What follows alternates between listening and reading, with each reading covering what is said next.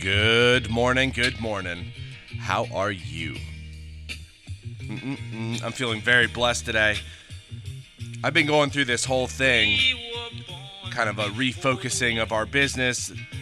Um, I listened to a couple uh, books on tape, and it just got me hyper focused.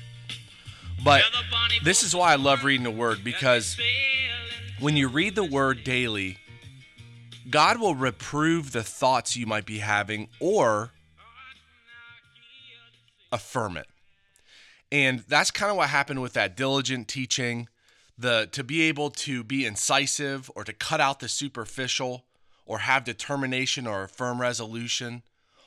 When I was going through that thing of, of kind of refocusing the business, that's what ends up happening. I read I read diligence and it's like exactly in God's word are the principles that I was hearing. So I knew it was in the right direction.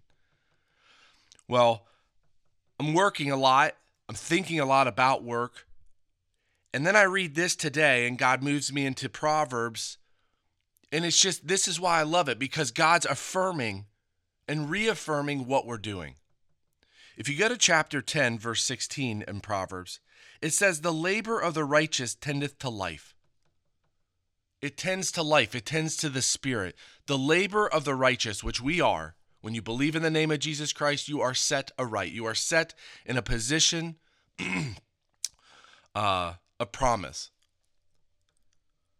It tends to life in all of its manifestations. When you work, the product you produce is life worthy. The fruit or the produce of the wicked, however, or the lawless one, to sin. Oh, here. Verse 17 He is in the way of life that keepeth instruction. Now, instruction is the understanding of good and evil or the doctrine of the word. He is in the way of life that keepeth instruction or the doctrine of the Bible. If you want to set your life in a way that's manifesting good, you start to focus on good, which is the word, the spoken word of God. He that refuseth, but he that refuseth reproof, he erreth. Verse 8, and this is important too refuseth reproof. When you read the word and you see things in the word that's contrary to your actions, it's good to change your actions. Now, I don't always do this. I'm not saying that I'm a I'm not the greatest at this either, but it's the principle. And every little step you take is a step that's better than before. Verse 18 He that hideth hatred with lying lips, and he that uttereth a slander is a fool. And this is really interesting in verse 19. In the multitude of words there wanteth not sin, but he that restraineth or refraineth his lips is wise. Now, this in the multitude of words, it's one the one who spake the most in the 12 in the 12 apostles, he erred the most. The more you speak, the more open you are to error. And it just talks a lot about being discerning discerning what you say, speaking less, which I just think is crazy. Or a fool, you know with how much a fool is by the how much they speak.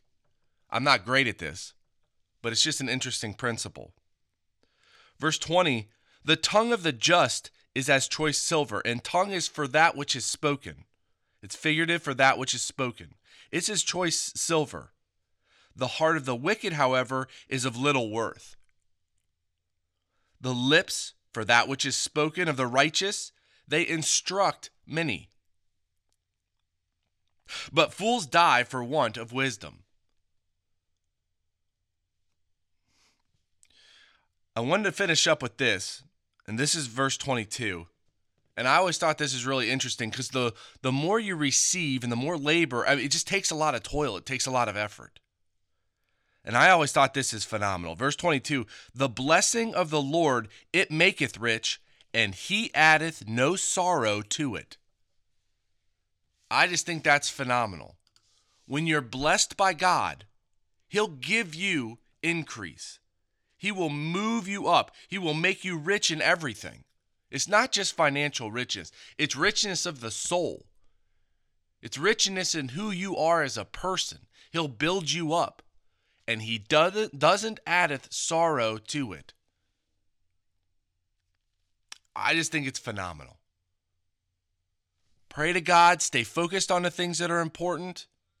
Enjoy your life every single day of your life. No matter what's going on, there's nothing better than to eat and to drink and to enjoy the good of your labor. So start enjoying it. Have a phenomenal day today. God bless you, and I will talk to you tomorrow. Smell the sea and feel the sky.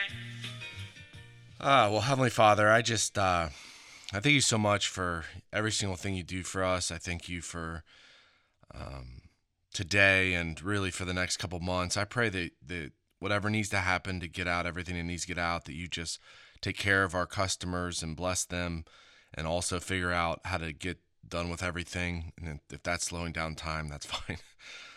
um, I thank you so much for my family and who they are and um, the way we grew up. I'm very grateful for my parents.